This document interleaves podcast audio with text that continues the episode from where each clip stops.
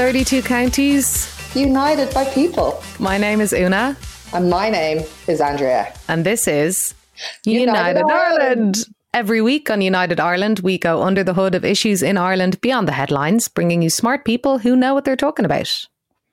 On this week's episode, however, we're bringing our Sunday Soothe series into the midweek. It's time for an intervention uh, with our brains scrambling, stress heightening, mood lowering, and a sense of general languishing, the word of the week. Uh, the national despondency is striking. So, how can we, yes, you and I and us, find meaning in our current state? Why do things not feel optimistic? even though they're broadly getting better in in quotation marks, how can we ease our worries about this present moment and a blurry and confusing sense of future? This week's question, Andrea. Where's the meaning? This podcast runs entirely on the renewable fuel generated from Patreon solar panels, which you invest in by going to patreon.com forward slash United Ireland and paying as little as three euro a week to support our podcast. Um, thank you very much to those who do. We really appreciate it. Can you believe that this keeps going? It only does because you support it. So if you vibe off our vibes, swim in our sea of tranquility, and dive from our board of addressing your boredom, please go to patreon.com forward slash United Ireland. And for just the price of an overpriced coffee in Ireland uh, every month at just three euro, you can keep this crazy show on a bumpy road. I think three euro for a, a coconut latte is quite good value. I think for a coconut latte, it's quite good value. I think for a regular dairy milk latte, uh, the markup is quite large. I understand that cafes use it to cover other costs. Um, but I would prefer a a milk based coffee in and around a two euro price point. I think that would be fair. Uh, I was going to go off extolling the virtues of not drinking dairy, but you know what? Now's not the time. Instead, let's head to the state of the nation.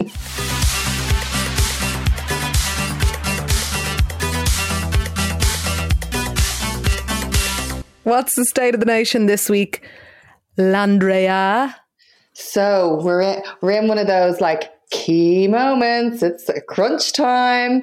Um, there is a lot going on behind the scenes.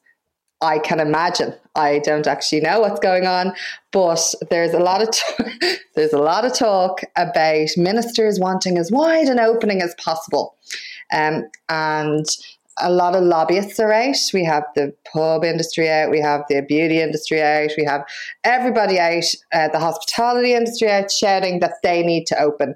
Um, now, it does have a sense of deja vu It's coming in to a time when our cases were low and things were looking good and we were set on a meaningful Christmas. And look how that worked out. So I, whilst I am one of the very um, people very affected by this, um, my business is very much in. Uh, in this conversation, I am very nervous. I, I very nervous about what way this will go and the pressure that's being put on externally for this to happen.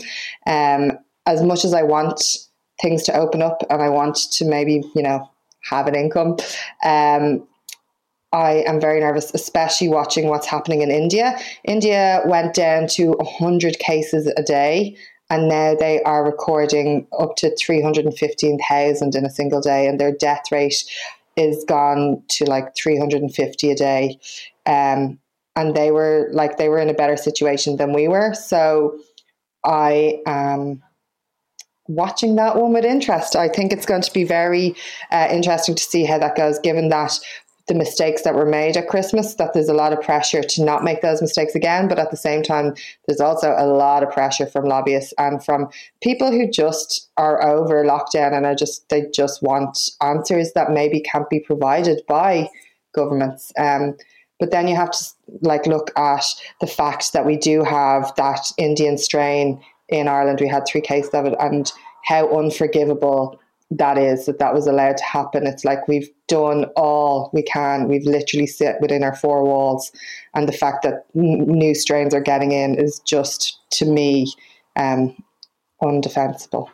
Yeah, I guess we are in a different position in a way in that sh- should there be another surge, uh, it can't be blamed on the population. Well, I think it's it's that um, the people who would suffer the most from that older people, people in congregated care settings, medically vulnerable people, a lot um, a lot of people have been vaccinated, right? So I guess the thinking is how do you weigh up this new unknown in terms of how much you can ease restrictions while a vaccine rollout is going on, which is a diff- totally different situation than we've had previously.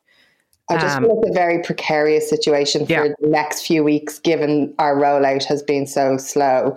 And whilst it's been targeted at those who really need it, that you'd love a little, like, I feel like I'm on Netflix. You'd love another couple of weeks of vaccinations under your belt before the pressure came through. Yeah, I'd agree. And also, we are stagnating in terms of case numbers every day uh, in and around 350 to 400 and that's actually a lot. You know we we um i suppose previously if, if case numbers were like that there wouldn't be an indication that we could open up. So i guess we'll just see see what happens. But i think yeah it's going to be um, a tense few weeks and that all feeds into our topic today. But also what's interesting is like cork had seven cases and you kind of feel sorry for counties that are literally like five cases and still on level five lockdown Mm-hmm. Yeah, it's a tricky little conundrum. Um, what else is going on? Uh, the wonderful DUP uh, voted against outlawing conversion therapy. And this came a week after Arlene Foster was given out that she was being called homophobic. She said, Hey, hey, you guys, I've got gay friends. And then her and her party voted against this uh, practice that is absolutely barbaric. Um, and it's absolutely disgusting. Actually, and another thing that I saw was that uh, the LGB Alliance have been marked as a charity in the UK, and there's uh, a lot of uproar about that, given how they have been very uh, hostile to trans people. Yeah, that's all kind of dismal, isn't it? Um, what's this about Lidl offering free period products? Um, Homeless Period Ireland is run by this superwoman called Claire, and she has been campaigning for period poverty and to try and solve it for a long time, like pretty much on her own. And the other day, Lidl announced that they are have teamed up with Homeless Period Ireland to offer free period products. To uh, you get one box a month um, through their app, and they are teaming up with uh, Simon Community for those who may not have apps or, phone, or phones to make sure that those who need it can get them. So it really like it's such a bittersweet. It's not very bittersweet. It's brilliant news, but it's just so frustrating when you see things like this being left to the corporate and commercial worlds where the people who should be providing for society uh, keep putting it on long fingers and not addressing issues that need to be addressed and then corporations step in. Um, so great that we have corporations to do it but like again it kind of is my all-time question of who's meant to be providing for the society we live in Speaking of uh, commercial provision of public amenities, there has been some movement on the endless circular demoralising conversation on public toilets in Dublin City. Two things have happened. Dublin City Council put out a tender for uh, public for not well they wouldn't be public toilets because they wouldn't be public. So they put out a tender for um, toilets basically. And it's a really actually weird tender tender. So it's for retail units. So they want um, retail units to have to allow for toilet provision. Uh, this doesn't mean temporary toilets next to a retail unit or portaloos. So, in order to fulfill this tender, the toilet would have to be kind of in a retail unit. So it's basically a toilet in a shop or a restaurant or a pub or whatever. and it can't be 200 meters beside or within 200 meters of another place selling a similar product. A similar product being toilet juice. being like whatever, coffee or whatever. Uh, it has to be serviced and accessible and cleaned. So it'd have to be staffed, obviously. DCC will not have any responsibility for uh, electricity, water, all that kind of stuff. Um, although they will facilitate a request if required for a diesel generator. Um, and weirdly, really weirdly, at the end of this tender, it says it is envis- envisaged that this will be a cost neutral operation, with Dublin City Council neither making nor receiving a payment from the operator. So if you're putting something out to tender, but there's not any payment for it, where's the impetus to actually do it? Unless you're basically getting into the business of toilet provision. So you're going to like make money. I guess if you charge people, you could make money. But it's just like, I don't know, it doesn't make any sense. I've so I've been literally having breakdowns about public to- or trying to keep abreast of this kind of stuff. So I'm like s- stepping away. But um, there was another thing as well that the council is opening up some public buildings, uh, which is really good, good news. Libraries and sports facilities. Yeah, so uh, so that people can use their toilets. So that's a good idea. Uh, I've done my DCC rant, and I won't be doing it again this week. Although stay tuned. um, Minister Donnelly has been up to things. What has he been up to, and Andrea? He's been up to many things. Um. This is a good thing, though. okay, Uh, new funding for women's health projects, which includes 641,000 investment in endo services in Dublin. And that is so welcome because there's so many issues around endo and people never getting um, a proper diagnosis. And um, I've worked, not, I know a lot of people who campaign for endo stuff and also a lot of my staff suffer from it and have it's taken like five or six years to get any sort of uh, help so good that there's a focus on women's health uh, for once and that was part there's like um, gynecology is overstretched and um, and as we've seen I suppose this kind of ties in with the the blood clot conversation that's got, been going around from the vaccines and uh, women's contraception and that now money is put into research and development and women's health and blah blah blah. So it's a good day um, for the health of women. yeah, maybe there would be like some uh, bigger conversation about the provision of services and resources and information for women's health across the board because it really oftentimes feels like some like magical abstract labyrinth that you must navigate and here are some riddles here, here, here's a riddle about what you might be experiencing. Who knows? I mean, I certainly found that myself when um, I had to have a hysterectomy and, you know, therefore experience and menopause. I had my ovaries removed as well. And it's like you go and look for all of this. It's like, okay, well, this is a medical condition that every um, or the vast majority of women go through if they reach a particular age or if they've premature menopause or whatever. Where's all the medication? Where's all the help? And it's like literally, la la la, the change. Maybe it's this, maybe it's that. It's like, are you? Anyways, very, very frustrating. Um, so hopefully, with all of the reveals the pandemic has caused women's health, um, maybe, maybe one day prioritized. Okay, now we're getting to the big soothe. This is our big soothing episode where we're discussing the mood of the moment and how maybe to get through it. Maybe we could have some like wind chimes in here. Or Madonna, I made it through the wilderness. Both of those. That'll be up to Andrew. Thank you, Andrew, for whatever selection you've made.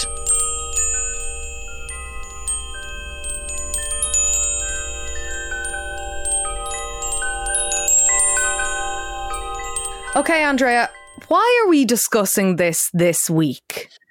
Well, Una, it's so weird how the uh, universe operates. So we've been having these conversations, um, and that I've found very helpful to get through these stages and the wisdom that we impart on each other, I feel like is very um, good at processing trauma. And that's just our day to day. We're just great to each other, right? Yes. and then a few other people just had been kind of onto me about how they were feeling, how they were, felt so empty, how there was nothing more. And I was like, well, actually, I've been having this conversation a lot. Here's some of my uh, thoughts on it. And I was like, you know, we need to do an episode of this. The very next day, an article came out in the New York Times that was one of the most shared things I've seen in a long time that literally surmised all of our thoughts and feelings and conversations very succinctly and very well. Um, and the amount of people then I met who just seemed to speak about this article. So it feels like we are having this collective consciousness of languishing. Mm-hmm. Um, so do you maybe want to talk to us about what that languishing is? Right. So I think it's it's interesting that so many people who are uh I suppose open to a collective mood um, and who are moved by you know the changes in phases of energy and the moods that we subsume and and and and where we're at collectively uh, experience a kind of a similar thing. And so I guess at the moment we're in this weird space between things getting better but things remaining stagnant and lockdown has ground us down. Obviously, it's it's hard to feel a sense of optimism even though the vaccine rollout is happening. And maybe we've gone from feeling discombobulated by an uncertain present to feeling at odds with an uncertain future. So, this article that came out in the New York Times um, that coincides with this podcast. So, thanks to the New York Times for that collab. Um, it, was, it was about this state of languishing. And I think that uh, what the thing that the author says in, in the piece is, you know, that it's really important to name emotions or to give emotions a name because it allows you then well, first of all, you feel recognition, and then it allows you to figure out how to kind of address this thing, and you don't feel like you're going crazy or that you're just like in low mood. So here's a quote from the article to define languishing. Languishing is the neglected middle child of mental health. It's the void between depression and flourishing, the absence of well being. You don't have symptoms of mental illness, but you're not the picture of mental health either. You're not functioning at full capacity. Languishing dulls, dulls your motivation, disrupts your ability to focus, and triples the odds that you'll cut back on work. It appears to be more common than major depression, and in some ways, it may be a bigger risk factor for mental illness. So I think that that vibe of languishing, um, that is not just a this kind of we're in limbo. You there's definitely a lowness to it, and there's definitely a, a type of low level depressive feeling to it but you're not necessarily completely crack, cracking up. That's a very blunt way to put something. Um, but I think within that, you've identified, Andrea, what, what people are talking about. People have kind of repeatedly felt this um, feeling. And, and it's interesting how this statement kind of circles back. What's the point? You know, like where is the meaning when we're just kind of floating along? Um, and I think there's there's within that search for meaning, there can be a reflection on the past and the way things used to be. And within that, there might also be a bit of a, a, crisis or a a kind of a spin, a little bit of a spin out of out of control. Like you don't necessarily have anything to hang your hat on. And it's kind of like, well, what was my life populated with beforehand? And were those things important? Who were we before lockdown and who are we now? Um, Sarah was saying something the other day that I thought was very pertinent in that when we talk about the past, you know, we go, well, in the before times, it was like this, or I did this, or I missed this. Yet the longer this goes on, the past becomes the pandemic as well, right? So we have over a year now of our lives that have been in this state. So it becomes increasingly difficult to click back into what we did before and why we did them and what what what were we filling our lives with. So I think that people feel and are different to this time last year. You know, we're all we've all changed. I think this has all changed us. Um, if you're not open to change, and if you're just like la la la blinkers, then probably not. But you know, equally probably not listening to this podcast. but we've kind of yet to road test our new personalities or articulate our learnings in the real world or reveal how we've changed to other people um, a woman I know recently had a baby, uh, was sharing this piece on Instagram about um, if you've become a mother during this moment, that has changed you completely. Like you now have a new facet to your personality, yet nobody can see it. You know, no, like people are aware that you have a, had a kid, but they're not they're not able to uh, relate with you or communicate with you or see you in real life. And I think that that's kind of a heightened version of how we have changed and people can't necessarily see the new versions of us. I also think that on the flip side of that, maybe new people that have come into your life don't get to see the old version of you and right. what you had. And there's a very hard conversation to have about languishing and like when you're being kind of like encouraged, why don't you just get dressed and go out? And you're like i don't want to. Like that's a lot of work that you're it's very hard to to to communicate why that is a difficult thing whereas i feel like the naming of that is really valuable in terms of them being able to say this is why i can't do that and this is not what i am or what i have been and how does the past with the recent past merge to create the butterfly that's going to continue on? I don't say emerge because it's not going to be an emergence because we're not just going to suddenly come be like open the door one day and be like okay it's it's a new day. We're we're merging all of that into this into this new what will be our new version of ourselves which is the heightened version of the past past plus the like the languished version of the recent past where it's very hard to think about what the medium version of yourself will be. Right. And, um, you know, our sense of identity is reinforced through connection, right? So through relationships, through having our feelings and our thoughts and our existence affirmed by those around us. Um, and we are having this kind of like we are the trees falling in the woods, maybe, and nobody's around to hear that. Uh, Yet when we exist in real life surrounded by people, we very much know who we are in relation to other people.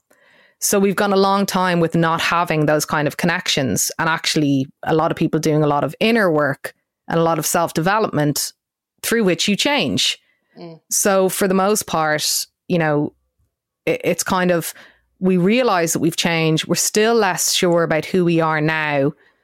We may be even less sure again about who we were before and then trying to figure out how we can find meaning in you know what is kind of an emotional desert in some ways like or, or no that's incorrect things are emotionally flat yet we're also experiencing quite extreme um, emotions kind of moving within us even though we're kept in this kind of purgatorial state and i think that like you know the version of myself now in a pandemic who has to pull on all these different on these different coping mechanisms is diff- totally different to the way I am and the way I move through the world and even my personality before now. Like before now, I was not, you know, plunging in ice cold water of Dublin Bay to feel something, or, you know, sitting around burning incense and reading I Ching, or, you know, doing these these uh, acts and making these gestures.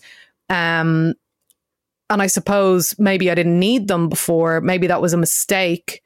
Uh, and, and, and I suppose we're kind of trying to or maybe you did need them before and you didn't let them in. Yeah exactly. So the, so the, all of those things are changes but when we are changing uh and nothing is changing or there's a sense of stagnancy around us it, it it's a it's a weird vibe. It's it's very difficult to root yourself um so yeah, so that's that's I think the the issue that we're identifying, and um, I hope people kind of re- relate to that. I think a lot of people do. But moving on from that, what are the lessons we can draw from to find meaning and search for meaning? Now, are we talking about finding meaning like right now, or are we talking about finding meaning when we emerge like butterflies out of a pandemic cocoon? I think that when we emerge, uh, that like I can't, you know, I can't even actually conceptualize that. Like I think that what will happen then will happen. I don't know what the new world is going to be like. I don't know what's going to be what the emotions of that are going to be.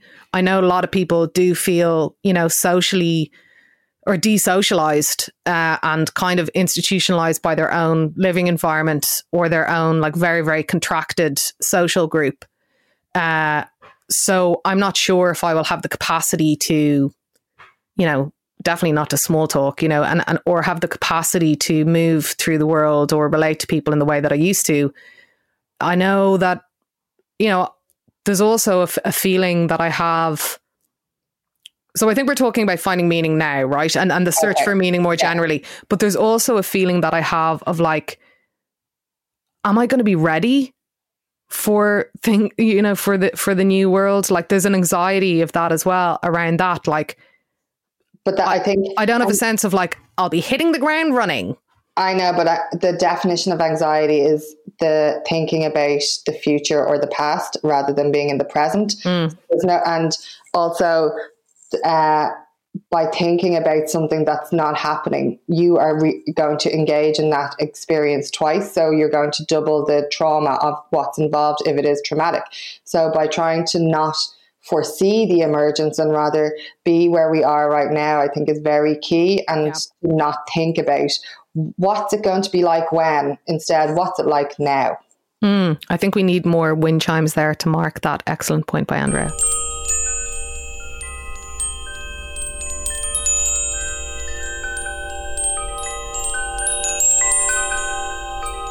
So, one of the things that um, I always turn to when I'm trying to look for meaning is a book that I've mentioned uh, on this podcast before Viktor Frankl's Man's Search for Meaning.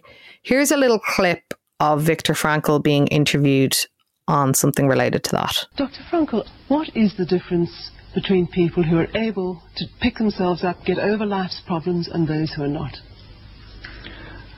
The decisive factor is decision, the freedom to, of choice, the freedom to come up with a decision. It should be, I would like to become this way or another, in spite of conditions that should only seem to fully determine my behavior. I wish to act freely as a responsible being, eh, which is a human being. I wish to act in accord with heredity and environment using owing what I become to them, but also, if need be, in spite of the worst conditions. I'll talk about this book a little bit later, as it is our book of the week, book of the week, book of the week. Um, but basically, uh, it's about when you have when everything is taken away from you, and when you are in the most extreme situation imaginable in Viktor Frankl's case in Auschwitz. And when there are forces that are completely dehumanizing you and punishing you for no good reason. And the degradation is so amplified. How do you get through something like that? And where is the meaning in the evil act that is being done for you, done to you, and what meaning can you extract from something that just seems so extraordinarily brutal? And one of the most kind of famous quotes from this book is those who have a why to live can bear with almost any how. So, what Frankl kind of deduced from his experience in the concentration camps and in death camps, and in Dachau as well, was people who were able to hang on to some kind of meaning and some kind of higher purpose uh, were more likely, if they weren't just you know, murdered arbitrarily to survive the extremity of the brutality and suffering of a concentration camp. So that's obviously, you know, the Holocaust and the concentration camps are the most extreme and brutal and horrific uh, examples of the evil that is committed uh, on people and the suffering that kind of emerges from that. And I found myself like throughout my life kind of gravitating towards these settings of suffering. Um, and I think it's because a to kind of face up to how rotten um, people can be to each other and how horrific things can get when hate takes hold. And also to think about the resilience of the human spirit. Um, and and I've I've I've never kind of thought I've only been thinking about this recently that this is actually something that I have done in my life, like be it like visiting Auschwitz um, a couple of times or going to places where extreme suffering occurred. Like I remember being in the the genocide uh, memorial museum in Kigali and just reading about the horrors that unfolded, or going to the Museum of War Crimes in um, uh, Ho Chi Minh City, or like kind of going to these places that are so filled with suffering to acknowledge and understand and see and learn the history, but also to reflect on the fact that people persevered and had resilience and got through it. And I think that it's really difficult to tell people, you know, find meaning.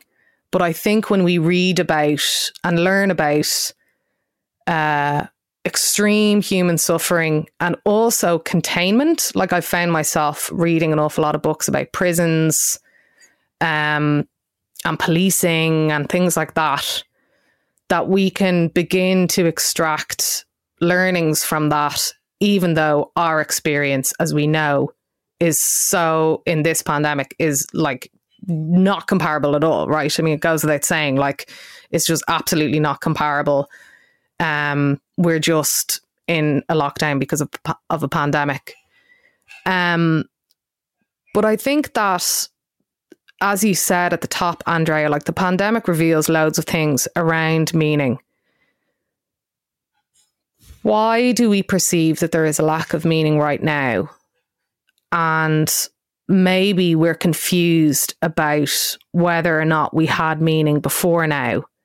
Sometimes I wonder did I confuse meaning with just like doing stuff? Like, were we just distracting ourselves or like filling a void with activities or things? But then I go back to moments of hardship in my life and think about how did I get through those and why? Because it's not just to exist, it's not just to live. Um, and to try and go back to a time that was really difficult and go, okay, what did that teach me? And what tools did I pull on, even if I didn't know I was doing it, like in an emergency lever scenario that got me through that? And how can I go back to those coping mechanisms or tools now because I have learned them. So, how can I rediscover them? What do you think about that when it comes to like hardship? I think when we talk about meaning, I think the reason why the pandemic has felt so hard is because to me, meaning is connection. And when you take away connection, everything else fades even if you're doing the same things. And that's why I think languishing is so prevalent because it's the journey.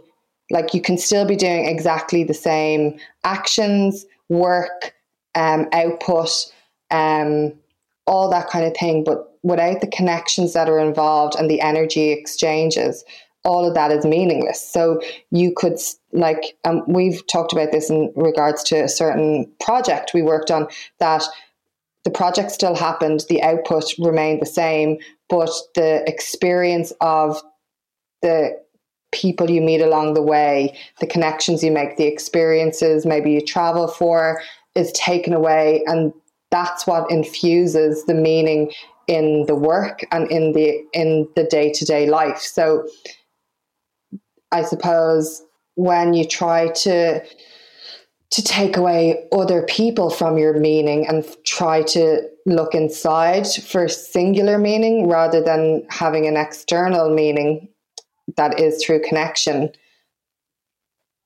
I think that's a challenge because yeah. I think, uh, and I, I suppose isn't that the point of enlightenment? But the you can be enlightened, but being enlightened alone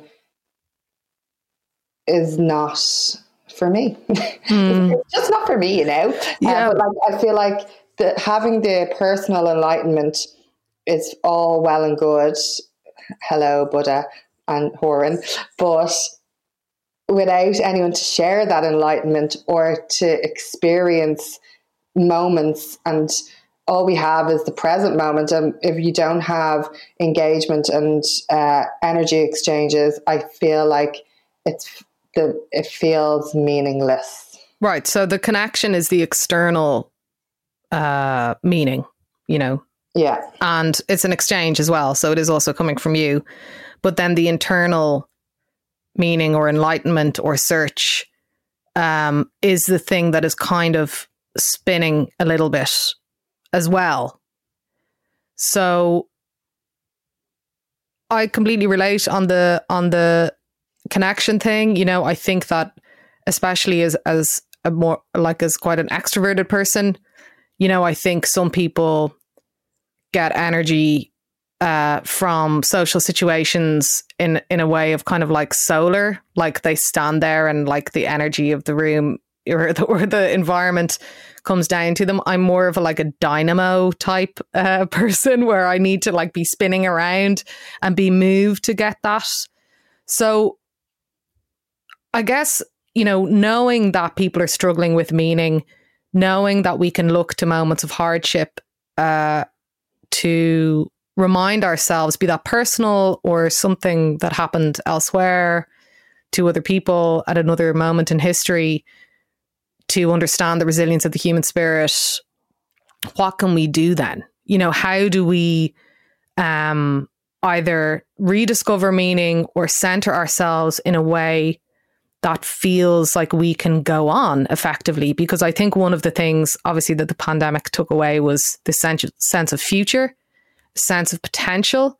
And when we don't have a sense of momentum or progress, it stagnates us and makes us feel like, well, nothing's happening. So, what is the point of putting like one foot in front of the other or self actualizing again and again? Um, so maybe it's time for more wind chimes as we descend into what can we do?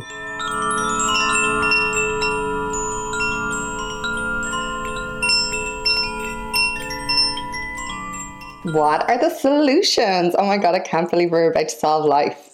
Well, one of the things that the languishing piece points out, which is very pertinent, I think, is this, you know, the concept of flow, of being immersed in something, um, and of feeling kind of so out of yourself, but in yourself that you're not necessarily uh, occupying yourself with other thoughts or the external world isn't coming in, and that you feel in a stream where things are are are going through you and it's a it's a beautiful kind of vibe. And obviously like artists experience this, musicians experience this occasionally, writers. Uh, it's it's um, a thing that you know kind of happens and you have to like not think about it for it to happen and a lot of this as well is rooted in you know conversations about meditation right but but meditation is a is a really difficult discipline you know, it's something that a lot of people struggle with. Oftentimes we can find our mind wandering, you know, literally after a few seconds. But I think, I suppose, isn't the main thing about meditation that you're that you're not trying to ex, ex, ex or get rid of thoughts. You're what you're trying to do is allow them to exist without judgment and to let them go, thoughts and etc., and just watch on of them rather than be engaged in them. Yeah. When it is one of the very forgiving aspects of the languishing piece is how the author talks about like you know you can be immersed in a you know in a Netflix show and and that can give you an escape. I've definitely found through my ongoing Sopranos binge and my completion of the three seasons of Formula One Drive to Survive that those things that are I've, I've rewatched Sex and the City twice. yeah, but like six seasons. but those things, I think, what is characteristic of those, uh, all three of those seminal shows, is that they offer an escape, and you're not necessarily checking your phone, or you're not being pulled out back into the outer world of uncertainty. You're actually based within a world that. Uh, for a brief moment in time, you can kind of submerge your, yourself in. I mean, Drive to Survive in particular, wrote a small piece about it for the Times. I think it's coming out next week or something.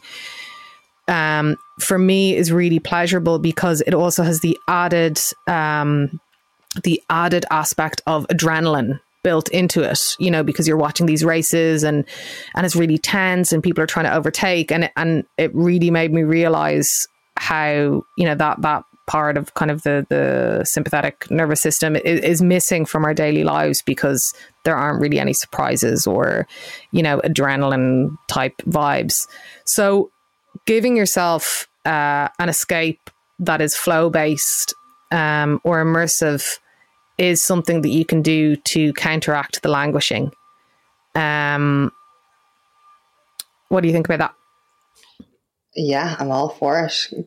Lost in music, as they say. Yes. Um, and it doesn't have to be, you know, an artistic pursuit that will make you beat yourself up if you can't complete it. You know, it can also be um obviously nature, you know, all these fucking trite things people have been banging on about for ages. But I think it's less about paint a picture, do a jigsaw, and more about what is the thing that what can you get lost in? Yes, what can you get lost in? Exactly. Um, and then the other part of it is this frustration that we have with the outer world, and you know the extreme version of that is people like going on anti-lockdown protests, and the less extreme version of that is, you know, going banana town on social media, giving out about which minister or politician or scientist, you know, is saying whatever. Um, is getting the good money. They've been paid. Or is um, another version of that is like, you know, leaning into obliteration to not face what's going on. So like getting hammered or like, you know, just, uh, you know, taking loads of drugs or something to just like escape from the situation. And all of these things are like, you know, endangering your safety and the safety of others by shooting a firework at a cop or um, going into like destructive hedonistic practices or you know screaming at the internet these are all very destructive uh, behaviors that are not going to help you and it's that thing of like when we can't change a situation we have to change ourselves which again is hard work and annoying um, but it makes me think uh, again of that design thinking framework of clocks, clouds, gravity. I've talked to you about that before, haven't I? I've no memory, so maybe it obviously made an impact. so the clocks, cl- this is like an abridged version of it, but like this clocks, clouds, gravity framework for trying to figure out what the problem is. So a lot of the time, people jump to solutions and they and they think they're addressing something, but they don't actually. They're actually answering the wrong question they haven't asked the right question with regards, so they don't know the real problem. Okay. So, like for example, um, if it's like, I'm gonna just gonna. Okay, you, I, I want to know what, what clock's cloud gravity have to what's their symbolism. Okay, so a clock problem is a technical problem. Um, it means that there is like something technical wrong that could be easily fixed. So let's say let's let's talk about like a bus. So um, buses aren't running on time, and one of the reasons for that is is that the engine is too slow. So like that would be a clock problem. So you'd okay. like get a better engine. So it has a very obvious solution that's technical. A cloud problem is a problem where um, there's actually mu- multiple potential solutions. Um, and that this is the space where collaboration can occur and innovation can occur. So you can posit loads of different ways to fix something. So it might be the bus is slow, we fix the engine. Actually, maybe we need to change the bus route. Maybe we need to put like more bus stops here or more bus stops there. A better driver. Or, or a better driver. Or maybe we need to like do a campaign for people, more people to get the bus or something like that. Okay. So there's, that's yeah. the, the space where you can actually you know, come up with new thinking. A gravity problem is the situation itself that's out of control. So to stop the bus example and say, uh, let's say you're you're unhappy in your work. So the clock problem would be, um, I don't really like the tasks that I have to do. So it's like, okay, we'll change that, address the task. A cloud problem would be actually my role is a bit in betweeny or muddy at the moment and I need to figure out a new way to do different things or maybe go for a different job within the company. Okay, that's the cloud problem. You can think of loads of things to make that better. The gravity problem might be I actually cannot stand this company and what they do and I hate all of the management or something. And it's like, okay, that problem, that's out of your control. The thing that people do is they spend most of their time trying to rail against or fix gravity problems that are not actually in their control. And that's where we get things like burnout. We get things about people like getting very, um, uh, g- getting kind of emotional difficulties or mental difficulties with, with what they're trying to address because you can't do it. So, uh, you know, living in a country with a government that is very unsatisfactory is kind of a gravity problem, right? Because although we have elections, we cannot change the personalities of people in cabinet or we cannot change their competency. Yet, most people spend an awful lot of time, uh, and I do it for a career, as like, you know, really going this, giving out about this kind of stuff and getting really angry about it. And it's like, ultimately, it's not, you're not in control of it. So, what you do within that context is, either you you identify which kind of problem it is and when a situation doesn't serve you let's say if it's a big massive gravity problem you can still create your own ecosystem within it Become to survive yeah or just like accept it. So there's a certain amount of this current situation that we have to completely accept and change our response. So you you while you may not have the choice to go to a club, go to a club, or you don't have a choice for the lockdown to change, you can change your response to it. Make the club in your house. yeah, do that. Perfect. So yeah, so like another kind of uh, thing around like how do I find meaning? How do I get through each day? Is like and this is some a tr- oh, trap that I fall into so much is that I I you know I do these to do lists and I like I have to do this I have to do that I have to read every day I have to do yoga every day I have to go for a walk every day I have to go for a run every day blah blah and I set myself these like really outcome focused kind of vibes and actually what that hap- what that does is for whatever fucking suburban youngest born trauma I've suffered. It's like, oh, I'm just setting myself up to fail all the time. I'm doing these things so I won't complete them so I can punish myself, you know, and be like, you're not good enough. Um, which is what loads of people do. You're looking with shock there. This is like a norm, and I have no shame in, in admitting this complete like psychosis that I'm constantly in for all my life. But so it's like, okay, forget about setting yourself all of these like goals and like mission. If I don't do this, blah, blah, blah. And focus more on creating the conditions where the desired results can happen. So instead of being like, I have to sit down here and I have to write these 3,000 words today, instead of that, go, what conditions could I create today that would make writing really enjoyable? And once you stop thinking about what you have to do or what you're meant to do, and instead create the conditions that would make it more likely to happen within, you'll probably get it done without even thinking about it, without putting that pressure on yourself. Tricking yourself. Aha, I like it. um, what about other kind of ways to find meaning and purpose within this moment, Andrea? Um, I think accepting the impermanence of life. And I was out for a walk with uh, an, my yoga teacher hooked me up with this woman who just arrived in the country, and we went for a walk. And she's a Buddhist, she, whatever. And we were talking about the meaning of life, blah blah. You know the use.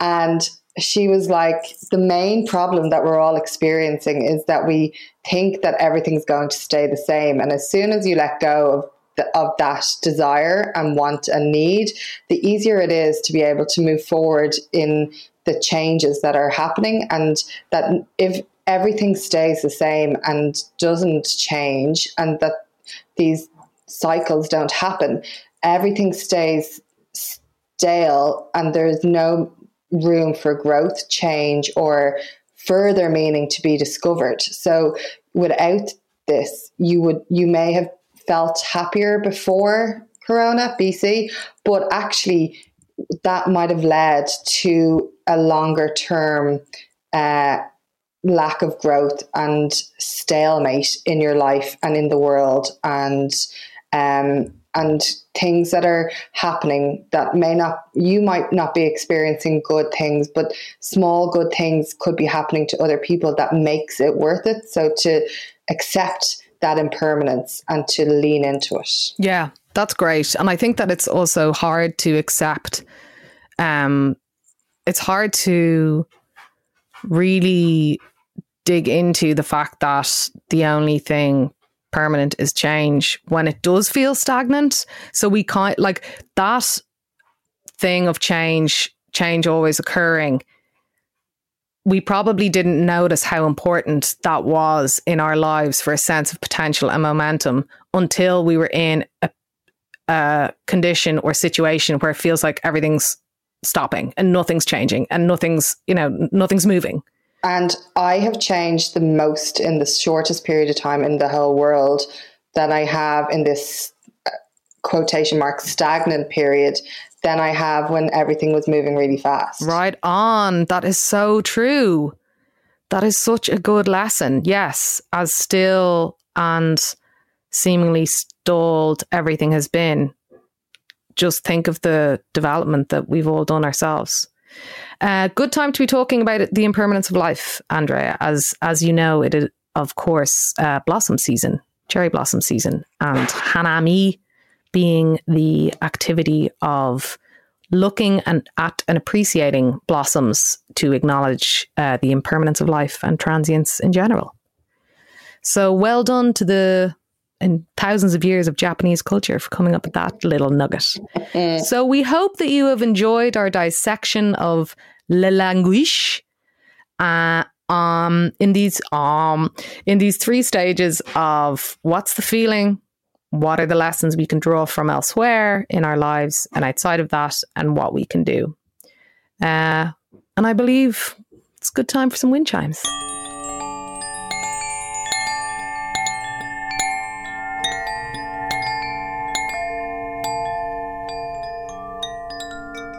Okay, Andrea. Uh, much like um, the plunge I took in Sea Point the other night, it's time for Get in the Sea. I really kind of am like, oh, I don't really want to get in the sea right now or go it's bananas because I'm so namaste after all my learnings. Well, we could skip straight to fave bits. Do you think? Yeah, why not? We're in control, aren't we? Yes.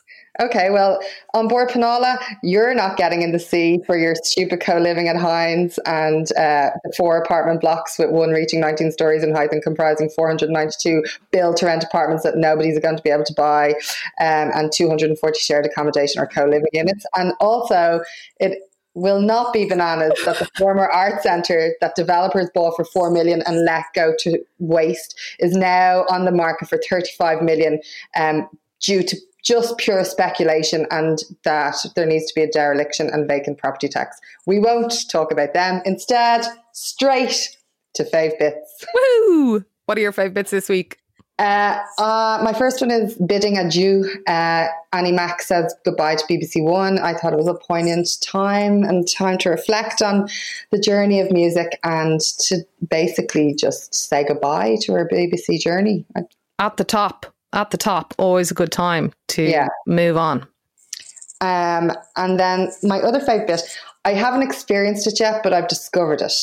So 1815 FC is a football club that with no home essentially, um, and I didn't really understand what it was, but they posted something about um, the Super European Super League and like getting back into the spirit of local and how financial world doesn't like it's not just about football. So I found this 1815 FC and basically what it does is it has football matches in public spaces um, in public pitches to highlight the importance of public space and connection and community. And it moves around all of them. And it, uh, Robbie Kit was kind of telling me to go down and go on the sidelines because what it does is acts as positive engagement with public space as a form of protest against its eradication.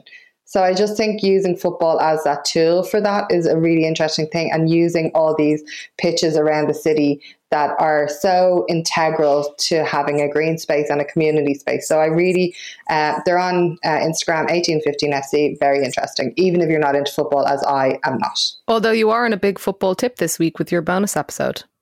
Oh, yeah, I forgot about that. Yes, but football and art. Uh, Do you Marco, want to tell? Oh, yeah, sorry. Marco Mara has just been appointed the club artist officer for Bohemians. So he's involved in um, reaching out to community and uh, creating artwork um, and tapping into the actually rich heritage football has with art that you kind of don't think about. Um, and just like I I'm not into football, but I'm very into Bohs and what they do in terms of community, in terms of using their platform for good, in terms of raising awareness about issues, um, and in terms of equality, their female team. Like, I just think as uh, an example of cl- of public owned um, co op style operation, it's a really interesting uh, project. Um, I think there's going to be a massive League of Ireland boom on the other side of this. A hundred percent. And I'm here for it. Um, of course, inevitably, I will be supporting Bohs as uh, they are my closest club, and they're getting all they're getting all the press at the moment in terms of different of teams over the past year. Would I support Shamrock Rovers? You could, yeah. Um, you get on get on to Buzz O'Neill there, and he'll be uh, but like their talent, that's where I'm from. But who would be my team in town, in like Dublin night? Maybe I'll start one. yes, yes. Tropical Popical FC coming soon, 2022. Yeah. Imagine the costumes. I mean, kit. I actually think this is a really, really good idea. Okay. Um, I have one fave bit this week. Um, it is Kojaque's new tune, the title track to his album, Town's Dead. It is an absolute belter. Amazing girl bands uh, sample, amazing lyrics.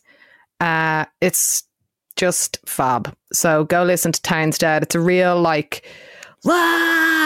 One of those when you just need to blast something in your ears. Uh, big up Kojaque. Okay, book of the week. Book of the week.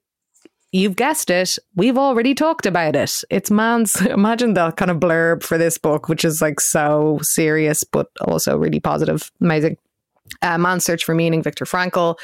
It's a really short book as well. If you've never read it, I feel like I'm, you know, trying to really push this down people's throat. If loads of people have read it, it's sold a bajillion, bajillion copies. If you haven't, order it from an independent bookshop and give it a read or borrow it from a friend. It's well worth it. Um, I'm going to leave you with another quote from it uh, that I think is very instructive. Don't aim at success. The more you aim at it and make it a target, the more you are going to miss it. For success, like happiness, cannot be pursued. It must ensue. And it only does so as the unintended side effect of one's personal dedication to a greater cause than oneself or as the byproduct of one's surrender to a person other than oneself. Happiness must happen, and the same holds for success. You have to let it happen by not caring about it. I want you to listen to what your conscience demands you do and go on to carry it out to the best of your knowledge. Then you will live to see that in the long run, in the long run, I say, success will follow you precisely because you had forgotten to think about it. This podcast is produced by Andrew Mangan at Castaway Media. Crystal Clear gave us his tuna chicken roll for our soundtrack. Sarah Fox, bing, did all our design. Andrea, shall we have a dance? Oh my God, yes. This song is made for walking down the road with your earphones in. And I know you get warnings when you put it too high, but put that tune all or volume all the way up. It's called Come Back by Nimmo, and it's just a song for the sun. I've been Una Mullally. I've been Andrea Horan. This has been United Ireland. And that was The Big Soothe. Get it back, get it back what you wanted, what you needed, girl. Get it back on track, you devoted your whole life to the thrill.